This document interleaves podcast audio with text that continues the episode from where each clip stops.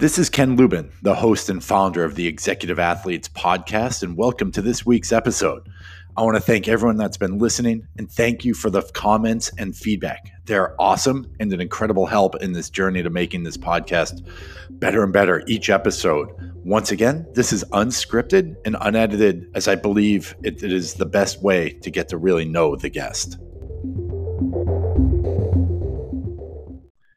Today's guest is Mark Winters.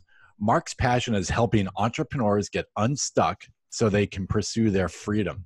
Depending on the unique situation, Mark's talent for introducing just the right combination of perspective and process sparks teams to start moving, move faster, or begin moving in the proper direction with clarity.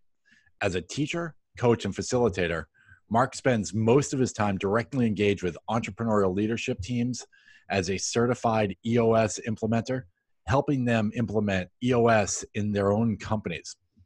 He's delivered over 500 full day workshops with companies around the US, and he's co author of the book Rocket Fuel. And I love that name, and I can't wait to talk about that.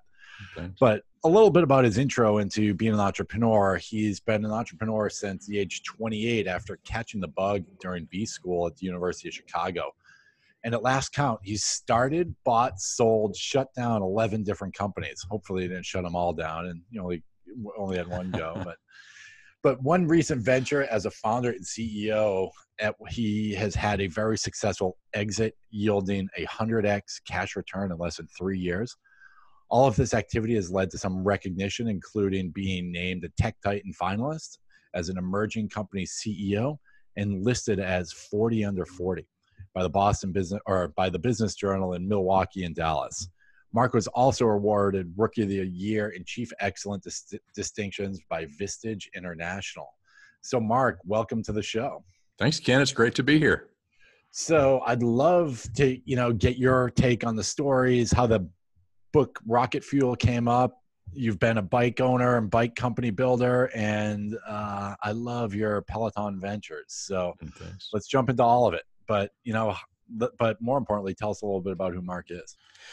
Yeah so i mean from the from the bio you kind of picked up i started in sort of big corporate and uh, you know fortunately i guess uh, or unfortunately maybe depending on who you ask i caught the entrepreneurial bug and and that led me down the path of of trying to figure out how this this crazy game of entrepreneurship works and so I've, I've, I've had that experience in a lot of different industries. So you know everything from like you said you know bicycle manufacturing to super high tech stuff where we're doing predictive algorithms that uh, do all kinds of interesting things to uh, real estate related solutions and and you know just sort of all, all over the place. And really developed an appreciation for you know i did some of these kind of by the seat of my pants and i've done some of these where i've had a really structured uh, operating system that I used in the business, and in those cases, it seemed to work much better. Uh, you know, not not only for the business, but for those around me, those kind of kind of working with me, kind of helped me keep focus. And then I I made the shift from really being the operator to more of an advisory role. And that's what led to I spent a lot of time in the peer group world and you know, CEO roundtables and, and, and that type of thing. And that led to me helping people implement an operating system in their company. And then that led me to meet Gino Wickman, who is the creator of the Entrepreneurial Operating System, or EOS. And I, you know, sort of fell in love with that system. He and I became fast friends. And that uh, shortly after I got in, involved led to us writing the book Rocket Fuel together. And that's been where uh, you know my primary focus has been you know, for the last for the last few years. That's amazing. And getting that entrepreneurial bug, a lot of people are scared of it, right? Especially at 28, and but taking action on it and, and growing 11 companies. Tell us a little bit about that venture. Well, so the, the the beginning of it is is pretty interesting and maybe instructive. I don't know, but uh, it, literally, I was I was sitting in class at uh, University of Chicago, and it was a pricing strategies class, and so it was a uh, one of those deals where we had team projects going on, and so my team wasn't presenting on a particular day, but you know here comes somebody that has a some widget that they've invented that they can make for this much and they can sell for that much and there's this many people out there that are going to need this. And so here's how much money they were going to make. And then the next group comes up and they've found some unmet service need in the marketplace that you know they think they can serve it for this much and people will buy it for this much. And so here's how much they're going to make. And i was like man this just sounds so much more interesting than what i was doing at the time which was basically selling uh, you know diapers and stuff like that for procter and gamble you know so i was in the grocery business uh, and my future there looked like just selling more and more to bigger and bigger stores so this entrepreneurial thing sounded really interesting but i didn't know what i was going to do uh, had didn't have my idea uh, but I, I sort of reached the conclusion that the only way I would ever actually do it was if I, I you know, sort of burned my boats. And, you know, because uh, the, the P&G job I had was a full-time job. And, uh, you know, if I, if I really didn't give it my full focus, I didn't know I would, if I would ever make that entrepreneurial leap. And so I quit. And uh, then afterward told my wife, and so think about that. And that must have been uh, fun. That was a very interesting conversation. That'll that'll teach a young, uh, not not that long married guy how how, how things really work. Uh, and you know, and she was pregnant. And so, uh, you know, better. even better, right? Let's just stack it on there while we can. And so that's that's how I got started. And fortunately, I guess I'm I'm proud and very blessed to say she's still with me all these all these years uh, afterward. And she, uh, you know, uh, would be some times along the way where I'm sure she would say it was a pretty wild ride, but it's been a fun one. Talk to us about making that leap, right? From going from safe, cushy job at Procter and Gamble to being, hey, I'm going to go run my own show.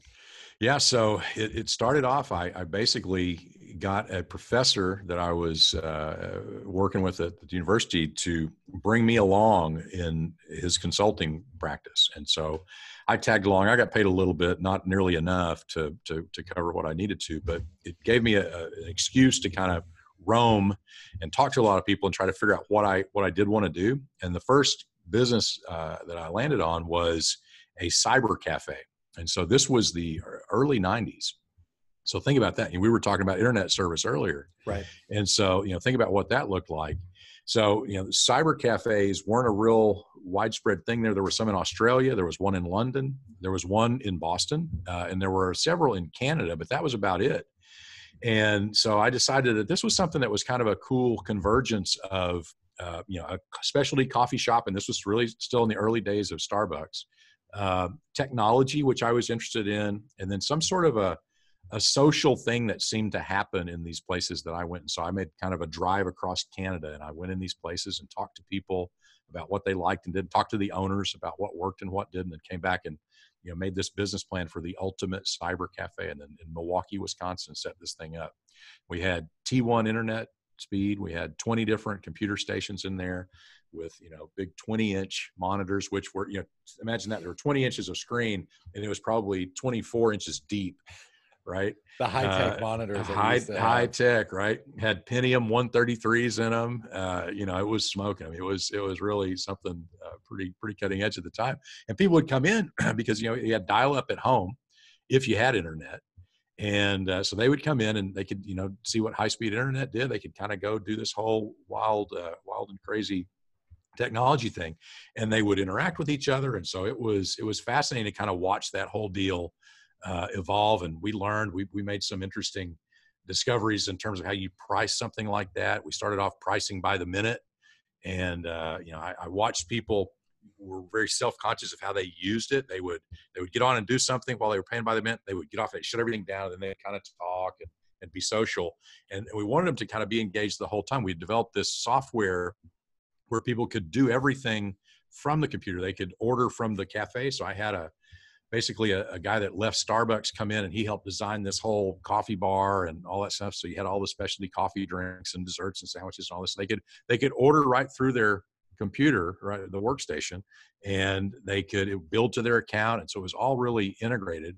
Um, but we, we we looked at a different pricing model. I said, you know, what's similar to this? And the thing I landed on was a health club You you go to a health club and you've got lots of expensive equipment that you may not have at your house. You've got other people that are there using it. There's people roaming around that can help you if you have questions or whatever, or can teach you, right?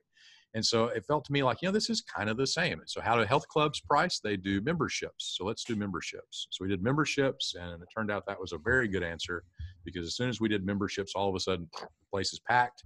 People are using continuously. We'd have lines of people three or four deep, uh, you know, during during busy times waiting to get on. All the uh, news stations would come down and you know shoot if their story had anything to do with internet. They wanted to you know use our place as the backdrop. So uh, yeah, it was kind of a kind of a cool breakthrough there.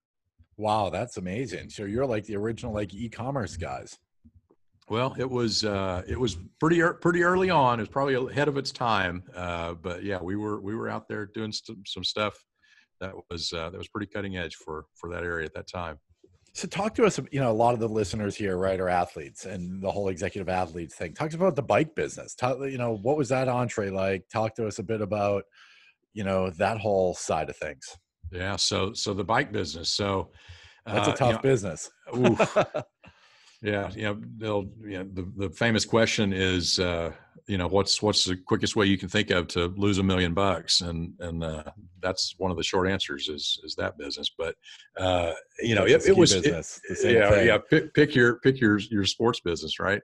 Uh but you know it was uh it was fascinating. I was a I sort of got drug along into cycling, and uh, I moved to Texas in around 2099, I guess. And uh, one of my buddies was living here, and really great mountain biking trail system, uh, particularly in the area where where I moved to. And so I sort of got thrown into that just as something to do, and learned how to how to mountain bike, and really enjoyed that. We started doing adventure racing, uh, which was was a lot of fun and you know we, we got pretty good at that and then uh, one of my buddies got he got distracted. I would, I, that's what I would call. It. He got distracted by triathlon because you know adventure racing the rules weren't quite as cut and dried. There was a lot of subjectivity and interpretation where you know triathlon was just you know boom boom boom. It was just uh, you know very much within the lines. And so he went off and started doing that and really got into uh, road road cycling. And uh, actually, I should tell you another story. So have you ever heard of the race, the Hotter Than Hell Hundred? Yep. Okay, you ever done it? No. I'm a New Englander. I don't live in New England. I do Dude, we got to we got to get you down here for for that one. So so get this. So so imagine I've been doing a little bit of mountain biking, but I haven't been on a road bike in years. And so one of our friends had done this Hotter Than Hell 100, which for those of your listeners that may not know, it's in August in Texas, in Wichita Falls, Texas. It's typically a hundred plus, sometimes a hundred, a lot plus, and it's a hundred mile ride, right? So you can imagine what that's like. So a buddy had done it, and we're like, if he can do that, we can do that, right? Let's let's do that. Yeah, that'll be that'll be a fun one to kind of check off the list. So neither one of us at the time owned a road bike. So I borrowed one from my next door neighbor. He borrowed one from his uncle, and we're like, you know, we probably ought to do like a practice ride or something before we go do this. So both of us did like two or three 25 or 30 mile rides you know, and just kind of went out and, and, and did it just to, you know, know that we could do it. So then we drive up there the morning of the race and it's about, you know, a couple hours from, from Dallas. so you drive up there and the plan going in, because we'd never done this before was they had a cutoff at 100 K. So you could make the turn at 100K and come back, or you could do the full 100 mile. And so the deal we made was, you know, we'll, we'll check in there. And if, if we feel like it's not going well, we'll just come back at 100K, not thinking that neither one of us would want to be the one that said, let's cut it short. Right. Yeah. So, so we go out and we do this thing and we come around, we we made the whole thing.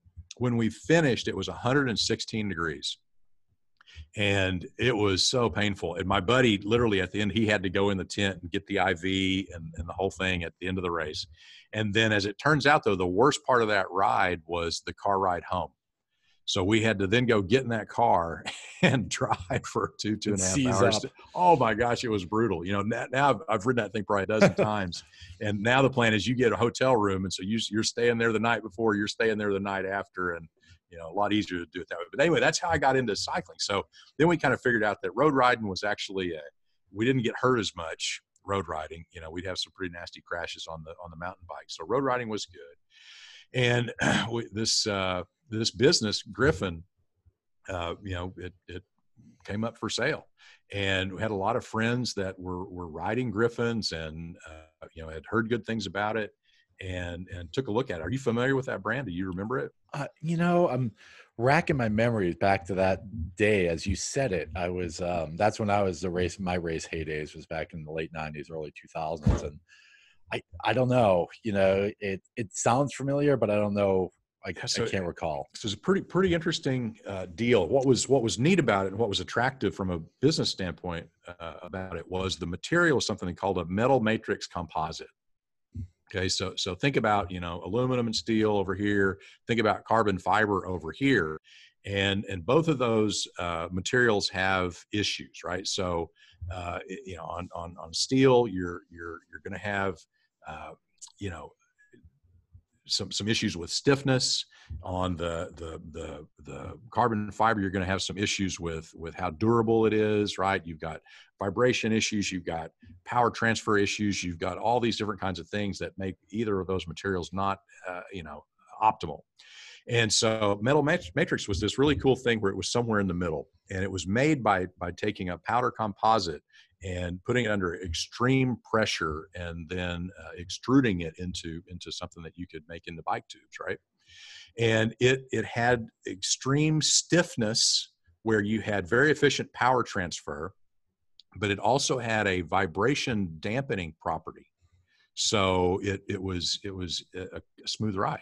Yeah. and so particularly at long distances it would kind of smooth it out. So it was really great. So uh, you know, that all sounded really, really good. So we got into this thing and we kind of changed the business model from what they'd been doing before, which was selling through bike shops and brought it all in direct where we were doing custom builds and kitting it out, custom paint jobs, you know, super high end stuff for, you know, somebody that either, uh, you know, was a really, really high performance rider or somebody who wanted to have the same stuff and and really look like they were a high performance uh, cyclist. And so that's what we were doing and you know it was all going great. And then basically we ran into 08 and you know you hit 2008 and you've got a long list of people that want to spend $12000 $15000 on a bike. Uh, that list got short and fast. Uh, yeah, well, it was crazy. I mean, yep. you know, you're having conversations one day, and then you know, literally one day, two days later, it was a whole different conversation. So anyway, that's when we decided to to to move on from that from that particular business. But it was a lot of fun. It was it was really cool, and uh, you know, it's it always feels like it'll be fun to take a passion. Uh, you know, and, and you know, mix it with your business, and and uh, you know, so I had an opportunity to do that a little bit worked with some really cool people. Uh, some of the athletes we worked with were amazing. You know, David Goggins. Yep. Came across him. So he was he was one of our guys, and so I got to spend some time with him, get to know him a little bit. He was awesome. You know, what a great story he has. And uh, so yeah, so that was kind of my experience in the in the cycling manufacturing world. Wow, that's a that's yeah, that's a crazy business. That whole the bike business, the ski business, the passion business. I I talked to a lot of people, and it's like you, you, like I love what you said is the best way to lose a biz, you know, a million dollars is that, or what do they say in the ski business? The best way to become a millionaire is to start as a billionaire, right? Because it's yeah. you know you're chasing storms and blowing dollars out when you're making snow, right? You're just watching dollar signs go out go out a hose. But yeah. talk to us about Rocket Fuel. Talk to us about your book. I love that title. Yeah, so Rocket Fuel is a, uh, a collaboration between uh, myself and Gino Wickman. And so Gino Wickman, uh, you know, he created this entrepreneurial operating system, EOS. And one of the the dynamics that he sort of had discovered uh, as he was kind of working through putting all that together was something he called the visionary and the integrator as a way to think about the two leaders at the helm of an entrepreneurial business and think about an entrepreneurial business as it's a company that's probably between about 10 and 250 people. And so they're really kind of climbing that growth curve. It's not just them anymore. They've got folks to help them they're trying to build out kind of a leadership team and and, and you know make this thing go to the next level and so he had experienced that uh, and then you know as, as, as i got to know him and kind of his work it, it really it was something that i had experienced in my professional life as well. And so he's like you know what do you think about writing a book on this? And so i'm like yeah i think that would be awesome. I think that would be really valuable. And so we we got together and and really kind of put together rocket fuel as a way to put structure around that kind of relationship. And you know, we think about it as there's sort of three phases of the rocket fuel journey that an entrepreneur will go through. One, we call it crystallize. That's just kind of understanding what what does visionary mean? What does integrator mean? What does this structure even look like? and deciding whether or not it's something that can be useful to them. And then if, if, if it can, then how do you get connected? So if I'm a visionary entrepreneur, how do I go find this uh, integrator counterpart to help me? And then the third phase is to maximize that relationship. So to bring the two together and really, you know, maximize it and make it as powerful as it can be. And so to understand the terms, the visionary entrepreneur is something that, you know, lots of people know about or at least are somewhat familiar with. They've heard of it. Uh, it's the it's the crazy one that has the entrepreneurial seizure that all of a sudden you know they've quit their job and uh, you know didn't tell their wife and and whatever and gone and started something right? And and but then the integrator is the one that actually is much more detail oriented much more follow through oriented. They're the ones that that really are good at making stuff happen. And so that was the that was the thing that we saw is when we get those two types together you know uh, companies go to much higher levels and, and there's there's really it's kind of kind of magic. So that's what rocket fuel's all about. And how do you help those you know companies? One of the things that you guys write about is you know sort of freeing the entrepreneur. Tell us a little bit about that. Yeah so uh, you know in my experience an entrepreneur you know they when they make this leap they have in mind that they're going to make tons of money that they're going to have all this extra time that they're going to be you know working only with people that they really like that they're going to be making a huge difference in the world right? And then you fast forward uh, six months 12 months 18 months whatever it is and you kind of check in on them and take a look and what do you find?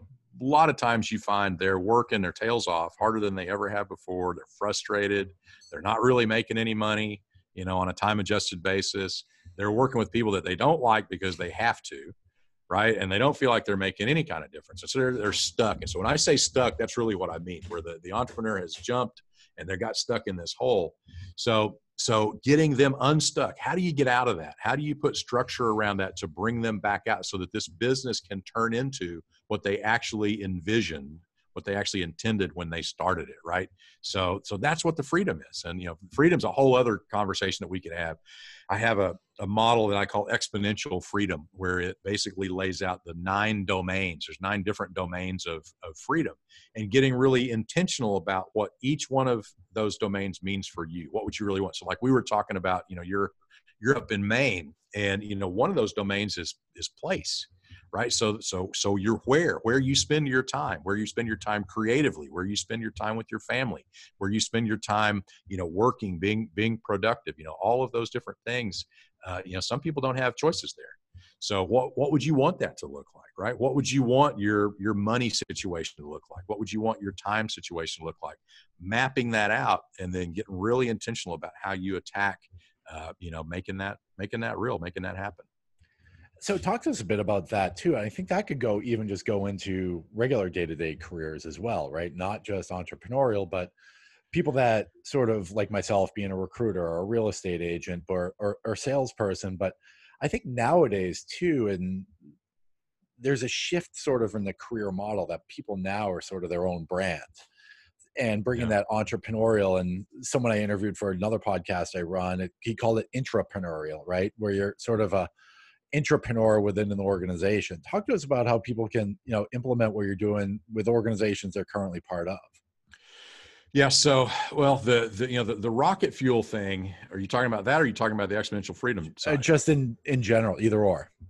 So, so rocket fuel is really it's pretty specific to you know the the the entrepreneurial organization. Okay. So, it, I mean, it has applications. So, you, I think you're always going to have idea people and executor people you know they, they they take different forms. And so you know if if you if you need help if you're not great at following through on things i think you always want to be on a team where you've got somebody else who's good at that thing. Or if you're not good at ideation and coming up with lots of new stuff then you need somebody there. So it's all about making sure in whatever team you're on having the right mix of capabilities right?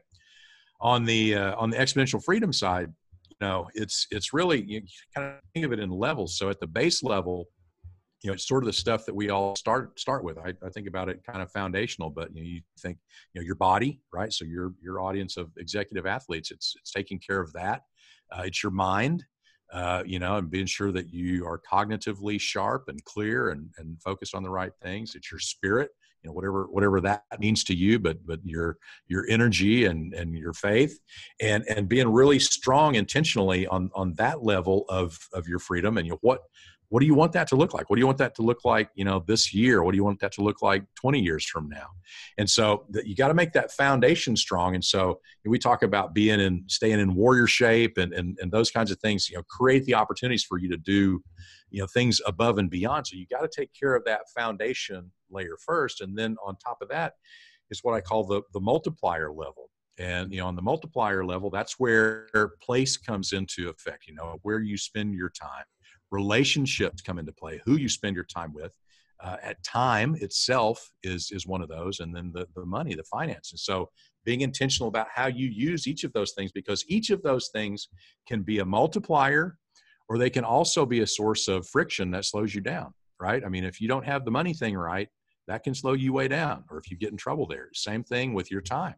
You know if you're if you're you know squandering your time uh, and not doing doing the things that are intentional with it that are going to move you in the direction you want to go that's going to slow you down. So these all have kind of a positive and a negative spin to them so we get all those things spinning in the right direction and it plays up through sort of a set of capabilities and then ultimately applies through the top two things which are your your vocation so your career your your entrepreneurial business whichever it may be or your avocation so your your hobbies, your your other things that you do not for money, but because you know you just really enjoy them and they're aligned with your purpose, whatever that is. So we get that foundation strong, we get those multipliers really focused, we bring all that stuff to bear on both our professional vocation and our avocation all in alignment with our purpose. So that's the model. No, and that and that makes the most sense. And and I love that too. And then what you're saying, the warrior shape piece too. It's a lot of people forget about the body piece of all of this. If your body's not not running well, nothing else is going to run well, 100%. or it's the first thing to get neglected. Hundred percent, yeah, and and you know in the entrepreneurial space we see that you know way too often where people just neglect that they let that go, and and it hurts them. You know that that you know ten hours they spent, uh, you know they they probably could have done it in two hours if they'd spent you know two of those other hours you know working on themselves and and just you know making sure that they're they're strong and sharp and thinking clearly. No and that's a big piece right? Is sort of sharpening the saw that a lot of people forget about especially sort of in this pandemic right now everyone's like you know trying to figure out which way to go and i think there's a lot of people running in circles believe me i was running in circles until you know, in, in chatting with you, but sort of you got to sit down and map it out and how you're going to go and where you're going to go. And it gives you a renewed sense of freedom. It really does. And, you know, there's, there's a, you know, just sort of a, a mantra that I've had for, for a long, long time, which is if, if, if you don't know what to do, if you're not sure, go work out. It's never the wrong answer. Right. Right. You know, just go work out. And, and, you know, it doesn't even have to be a perfect workout it's just something you know just get out there and, and, and do something. You, you won't be wrong and then you'll probably come back after that with more clarity on all right here here really is the next thing i need to do. Oh it's so crazy. I i, I carry my phone a lot of time I, I don't when i run because i hate the thing bouncing around but on in my bike or if i'm backcountry skiing or doing something like that and i always use my voice recorder because that's when everything comes to you. And if you nice. don't have that i always forget by the time I get back, I have these great life change, these great world changing advice, but then by then I then I forgot what I actually said. So that's uh, I use that, or if it's you know out for a run, I take the first three letters of the ideas I come down with, you know BDG or whatever it is, because I can't remember the whole thing, but I'll remember BDG, and then it'll spur me as I get back. So I think you know the, the running piece, the exercise piece, all of that just spurs different thoughts because you're no longer just thinking about what you were thinking about and it allows you sort of you know to shift and get in the zone or and go in, or just go to a different place. Yeah 100% agree. I'll, I'll leave notes with siri. Uh, i've called myself and left voicemails. I've you know stopped and you know tried to type something into my notes. I, yeah all, all those things. But it's amazing how it starts coming to you in a flood right? And and you don't want to lose it and it's like a dream that you just woke up that you know if you don't write it down i won't remember it. And what do they say? It's you know thoughts are things and if you don't take action on those thoughts they'll just go to the next person. It's everyone who says oh i saw I had that idea and they never did they never took action so it went to someone else and yeah. the other one who made 10 million dollars on Flex Seal or whatever it is right? You know the major yeah. TV stuff and the, it's like the, you know I should have thought of that. the ex yeah, the, the ideas are not the scarce commodity. No, you know, the ideas exactly. really are a dime a dozen. I mean, it's it's execution. Who's going to do it? So, Mark, this has been awesome. We're coming up on a half an hour very quickly, go forever and ever. I love entrepreneurship. I love sort of the talking the cycling thing and and being in shape. But Mark, where can people find out more about you? Where can they find more about your book? How can they reach out to you if they want to connect?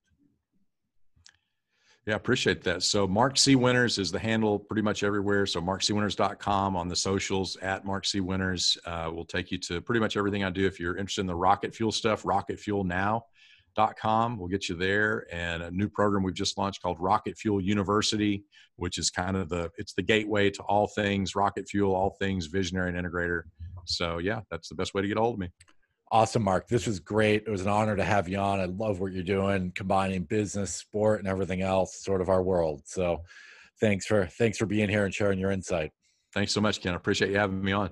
And if anyone has any questions, comments, concerns, wants to reach out to me, uh, reach out to me. Long day. Um, email me at ken Go out there, keep crushing it. Make sure you're making changes and moving forward. Hopefully, we'll be out of this pandemic soon um, or when eh, who knows what's going to happen. But like Mark said, and just keep moving forward. So thanks for listening. Subscribe to the podcast, and I really appreciate it. Thanks, guys.